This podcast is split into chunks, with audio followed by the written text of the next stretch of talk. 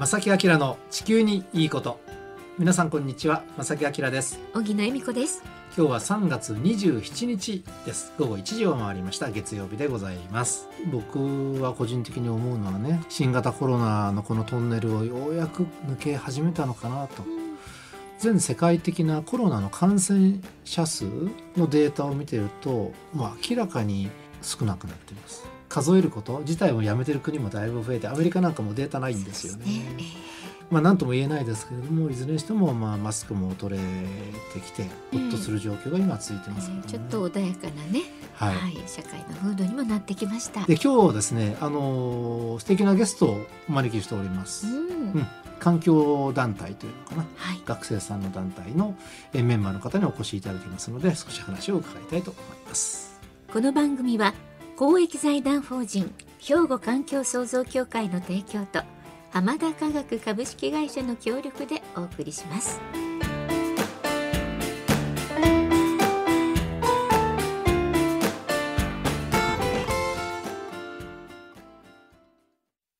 兵庫環境創造協会2050年脱炭素社会の実現に向け兵庫カーボンニュートラルセンターとして環境と調和した未来を目指し脱炭素化への取り組みや自然環境の保全再生など皆様と共に進めています。環境適合型社会の実現を目指して兵庫環境創造協会。お父さん何してるん？え店で使ってた揚げ油捨ててるけど。もったいな。油ってリサイクルしてハンドソープにできるねんで。油がハンドソープに？浜田科学ってとこに頼んで回収に来てもらい SDGs や。使用済みの天ぷら油をリサイクルで再び資源に浜田と俳優のリサイクル。さて今日はですねスタジオに素敵なゲストをねお招きしております、はい、スタジオがパーッと明るくなりますね。ねなんかあの桜色みたいな感じで。お若い女性の方に来ていただきまして、はい、リコラボ神戸、うん、リコラボ神戸という団体。皆さんご存知でしょうか、はい、あの身近な環境問題や社会問題を解決していきましょうという団体になります、で今日はですねそのメンバーの学生さんにお越しいただいてね、はい、その活動内容などをお話しいただこうということでお呼びしております。リコラボ神戸に所属する関西学院大学1年生の乾あやみさんです。こんにちは。こんにちは。こんにちは。よろしくお願いします。よろしくお願いします。まず早速ですが、乾さん、あのリコラボ神戸、このリコラボ神戸のこの名前の由来っていうのはどういうものなんですか？リコラボはリとコラボに分けて考えていただくと分かりやすくて、うん、リは再びという意味になってます。うん、で、コラボはコラボレーションのそのまんまの意味で考えていただくと、うん、再びコラボレーションさせるということになっております。何をコラボさせるかっていうと海と山とか人と自然を再びコラボレーションさせようという取り組みになっております。触れ合う機会が減ってるのかなと思うので、もう一回人が自然と触れ合っていこうそういう意味を込めております。そういう思いが入ってるんですね。リコラボ神戸。で神戸というね、名前がついてるということは神戸中心の活動ですか？そうですね。神戸市を中心に活動しています。このリコラボ神戸という団体はいつできたんですか？2020年からリコラボという名前で活動しておりまして、うん、そうですね。ちょうどコロナ禍始まったかなぐらいの頃から活動が始まってます。なんでそれを作ろうと思いなった最初はこう団体の先生みたいな監督してくれてる先生がいらっしゃるんですけど、はい、先生がコロナ禍で人と人とのつながりすら希薄になってしまってるっていうところで、うん、何か集まる場所を作ろう。でなんかこうずっと家にいてうつうつしちゃってるから外に出てでも、まあ、人の少ないところじゃないといけないからということで何か自然と触れ合って人と人とも触れ合ってという場を設けようということでこの団体ができたと聞いております。なるほどそれで、きっかけは、まあ、先生のそういう発想からそうですね。あなるほど。それにも同調して学生たちが集まったという。大体メンバー何人ぐらいですか？2023年度は現時点で51人の学生が所属していて、でうち22人が新4年生で1年後には卒業されてしまうので、うん、新メンバーが入ってきてくれないかなと思っているところでございます。あのホームページを実は持ってらっしゃってそこをちょっとね、はい、拝見してたらこういう言葉が並んでいます。はい、競争教育創造発信があの柱になってるっていうふうに考えていいんですか、うん、そうですね、うん、あのやっぱり私たち学生団体なのである意味無限大の可能性はあるんですけどやっぱり経済的な面とか人材的な面とかに課題がやっぱり残っていてでそのような点でいろんな方に助けてもらいながら活動しているということを競争で挙げております。うん、まあ競争ってね音だけ聞くとね、うん、なんかあの誤解もあるかもしれないので、そうそうそう。あの共に作り上げるのね。そうそう。想像のそう。ね、共にそう。そうそう競争なんですね。そうですね。まあ学生団体を名乗らせていただいてはいるんですけど、やっぱりいろんな方の協力があって、もちろんそのファーム活動をしてるんですけど畑はもちろん地主さんがいらっしゃってその方から場所をお借りしてお手伝いにも来てくださったりしてという形でたくさんの方に協力していただいて活動していますね。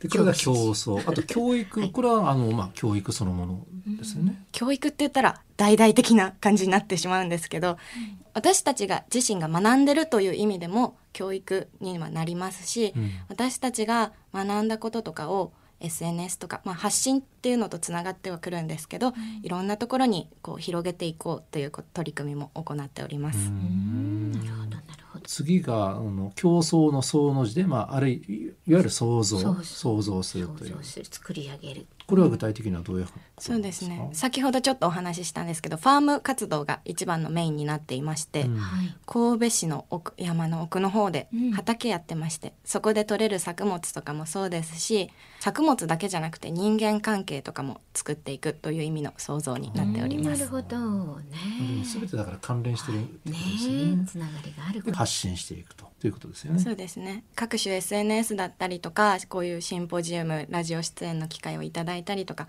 オンライン上で新聞書いたりとかいうふうにいろんな場所で発信させていただくことで、いろんな方たちに伝えていけたらなと思っております。正木明の地球にいいこと。えさて今日はですね身近な環境問題や社会問題を解決していこうという団体リコラボ神戸に所属していらっしゃいます乾あやめさんにスタジオにねお越しいただいてお話を伺っていますが、はい、さてリコラボ神戸の、まあ、その団体自体の考え方についてはね前半で少しお話ね、ね。えー、していただきましたけども具体的な活動について実際どのようなことをされているのかお話しいただけますか？そうですね。メインになっている活動が里山再生の活動になっていまして。里山再生、うん、はい、うん。神戸市の北区にある元耕作放棄地をお借りして、うん、そこで週末農業を行わせています。えー、どんなもの作ってるんですか？見た目で映えたのは大麦の栽培になっています。もう一面黄金色になって。わかる。その他には何か作ってらっしゃるんですか？あとは夏にトマトとかナスビとか。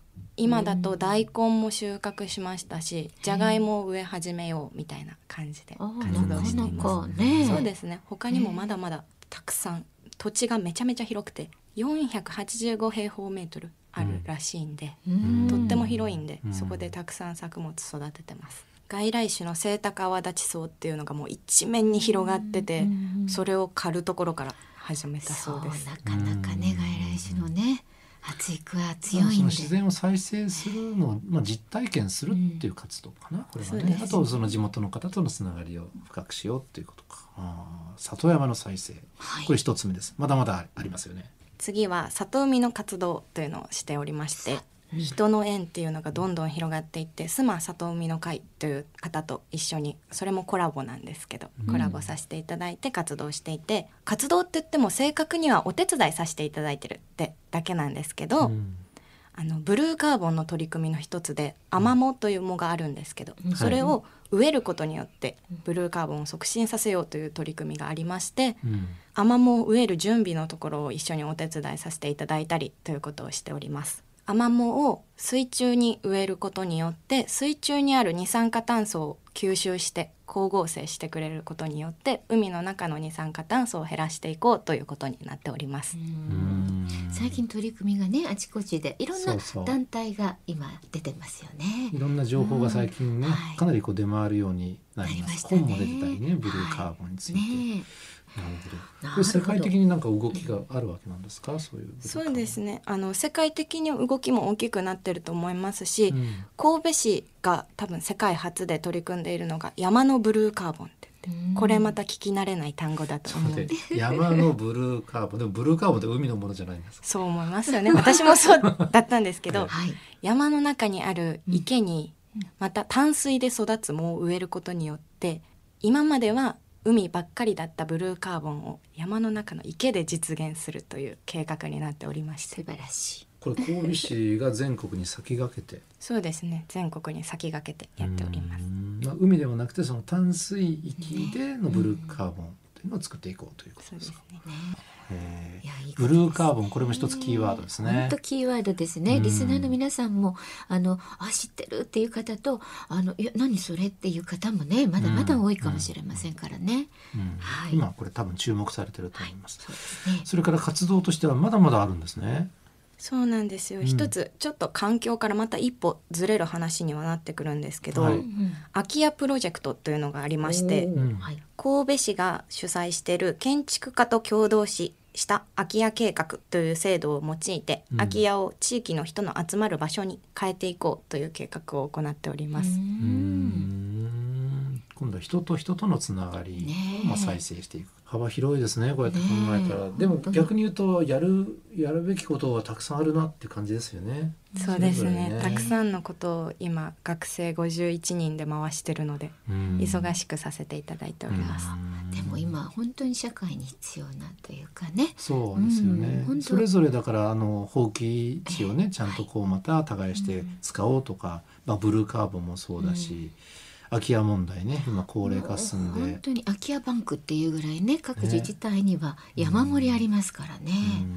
目指すところはどういうことですか？例えばその今はその体験するということで農作物を作ったりしてますけども人人とのつながりもね作っていってなんですけども何でしょう？それだけではちょっとね終わりたくない気も僕はちょっとするんですけど。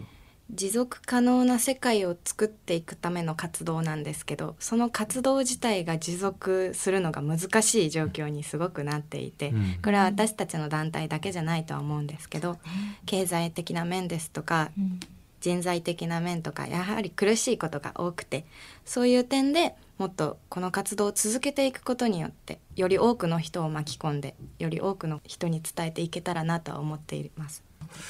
でね。ここでちょっと話をね変えまして、うん、今の大学生について僕も個人的にすごく興味があるんだけどね、はい、リコラボ神戸のメンバーとしてだけではなくてそのクラスメートであったりとか環境意識はどうですか？高いですか？低いですか？今の大学生。本当にこう個人差が大きい世代なのかなと思っていて、例えば物心ついた時にビニール袋の有料化が始まった世代なんですよ。うんわかりやすい。そうなんですよ。だからこう小さ今の若い私たちよりよっぽど若い世代の子たちはビニール袋が有料なのは当たり前の世代で、うん、私たちより上の年齢の方たちはもうそれをなんでとも思わず受け入れれる方も多いと思うんですけどだからその教育とかそういう環境に関した取り組みとかをちょうど物心つき始めた頃あたりに入ってきた年代なので、うん、自ら学んだ子はより意識が高いだろうし、うん、こう学ぶ機会がなかった子人とかはそんなに意識が高くないっていう世代なのかなとは思いますね。大体何パーセントぐらいって数字出ます？意識高い学生たち。少ないんじゃないですかね。やっぱり。そうですね。意識高い人、うん、リコラボのメンバーも最初は別に環境に関心があったわけじゃないっていう人もいるんですよ。取り組んでるうちに、あれ自然って楽しいな生き物たち可愛いなって思って今積極的に活動してるメンバーとかもいるんですけど、うん、最初から環境に関心があったメンバーって意外とそんなに多くなくてもちろん少なくもないんですけどね、という感じですね。まあ、やっていくとこれは大事だなとか必要だなって感じてくるんでしょうかね。そうですね。あの乾さん自身もこの団体にねその1年生ということは本当にある意味参加したばっかりじゃないですか。そうですよね、どうしてなんか私はもう、大学の学部を決める時から環境系を視野に入れるぐらいずっと環境を意識してて、うん、それが何でかって言われるともう大昔から大昔って言っても19年の人生なんですけど なんか物心ついた時には自然が好きで生き物が好きでみたいな感じだったんで、うん、なんかそういう生き物とか自然を守りたいなっていう意識があったんで高校生終わりの頃にはそういうのを意識し始めてましたかね。ちっちゃい時から。そうですね。なんか子供の頃から自然に触れ合う機会がすごく多くて、うん、で中学生になって都会を通って登校下校してるうちにあ自分の地元いいところなんだな自然豊かっていいことなんだなっていうふうに実感してそれを守っていきたいなというふうに思うようになりましたね。お住まいのところは自然に溢れたところ。空気が綺麗で山って感じのところに住んでます。どのあたりですか、奈良県の生駒市あたり。あ、生駒市ですか？そうですか。なるほど。実はあの、うちの娘と全く同年代なんです。同世代。えそうですよね。今度二回戦になるんですけど。全然環境意識ないですよ。やっぱりね難しいですよね環境意識を持つのって。でも僕はこういう仕事してる親ですよ。そうですね。まあ小さい時からね、うん、いっぱい話を聞いてるから、うん、そういうお子さんだと余計なんかね関心はきっとあると思います。背中見てるけど、うん、パパの前では言わないかもね。そうかな。そうかもしれないですよ。いいと思うんですけど。さてさてあのー、このリコラボ神戸の将来これから先どのような方向に行くのか計画があるのかリコラボ神戸はいつか法人化しようというお話もありまして、うん、学生団体でありながらもやっぱり継続的にしていくためには経済的な余裕も必要になってくるしそういう面で法人化を目指してより多くのことに取り組んでいきたいなというふうに思っております。うん、うん伺ってるとやっぱりしっかりしていらっしゃいます。しっかりしてますね。ね絶対必要なところですよね。うん、それはね。で持続可能なって考えたら絶対やっぱりボランティアではできるものではないね。そうですかね。うん、続けていけないね。そうそうボランティアってなんかこう聞こえはいいけれどもすごくいいこと大事なことですよ。だけれども続けようと思ったらやっぱりどっかでねちょっと無理ってなっちゃうのは一番良くないのでね。そうですね。うん。わ、かりました。あのこのラジオをお聞きの皆さんはね多分年代も幅広いと思うんですでも割とこう僕たちと同じぐらいかなと思うんですけども、うん、大学1年生の乾さんから最後にラジオをお聞きの皆さんに何か伝えたいこととかもしあればお願いします。お願いします。そうですね。このラジオ聞いてくださってる方はきっと環境への意識とか高い方とかが多いと思うんですけど、そういう方が環境に興味のない方とかに自然の良さ生き物の可愛さとか伝えていっていただけたらより自然に親しみを持ってみんなが生活していけるんじゃないかなと思うので今お聞きの皆さんが発信していく側になっていただければなと思います。わかりました。ね。はい。もうお父さんお母さん 皆さん。ね。私たち本当受け止めてね。あのそれをやっていきたいと思います。そうですね。ね。はい。はい。えー、やはり貴重なお話をね伺うことができました、うん、わざわざスタジオまでありがとうございました。ありがとうございました。リコラボ神戸の乾さんでした。ありがとうございました。兵庫環境創造協会。2050年脱炭素社会の実現に向け兵庫カーボンニュートラルセンターとして環境と調和した未来を目指し脱炭素化への取り組みや自然環境の保全再生など皆様と共に進めています。環境適合型社会の実現を目指して兵庫環境創造協会。お父さん何してる？んえ店で使ってた揚げ油捨ててるけど。もったいな。油ってリサイクルしてハンドソープにできるねんで。油がハンドソープに？浜田科学ってとこに頼んで回収に来てもらい SDGs や。使用済みの天ぷら油をリサイクルで再び資源に。浜田と俳優のリサイクル。えー、さて今日もですね素敵な方にお越しいただきましてお話を伺いましたけれども、はいあの若い方の話を聞くこと自体がやっぱり僕の中でもやっぱり脳トレになったりね。いや私も本当そう思います,、うん、ます。考え方というか観点違ってたりとかね、うん、するのでね、ええ、うん。やっぱりもうなんかジェネレーションが違うとその感じ方とかって違って当たり前なんですけれども私たちが気が付かない事柄とかねこれが貴重ですよね。物心ついた時からエコバッグでしたと、うんはい、ね。コンビニ袋はもう有料だったと。有料だったとね、ね、そういう発想ないですもんね僕たちはね。本当にね、うん、本当に僕も子供たちとよく話をする機会がね最近すごく増えてるんですけども、うんえ。ー、昔と今って天気は変わってるって僕はもう本当にもう染みついてるんですけどで、ね,、も子供たちは生まれた時からその天気なのでね、うん、気候変動がねそうそうそう。どっぷりとある中で育った、うんうん、これから夏だったら熱中症っていうのは本当に当たり前の夏、これは普通だという、ね、そういうことになってるわけでね。それはそれでこうすごく問題でね、えー、まあまあいろいろ考えるところありました。今日も本当にねあの貴重なお話を伺いました。皆さんどのように今日の話をね、うん、えー、捉えられましたでしょうか、ね、ぜひご意見伺いたいと思います。はい。おはがきお便りの場合は郵便番号650-8580ラジオ関西正木明の地球にいいこと。ファックスでは078-361-0005メールでは、まさきアットマーク jocr.jp こちらまでご意見、またね、いろいろとあの、本当思う感想とかもですね、はい、お寄せいただきたいと思います。はい、お待ちしております。ということで、まさきあきらの地球にいいこと、今日はこの辺でお別れいたします。ご案内はまさきあきらと、小木野恵美子でした。それではまた来週。さよなら。この番組は、公益財団法人、兵庫環境創造協会の提供と、浜田科学株式会社の協力でお送りしました。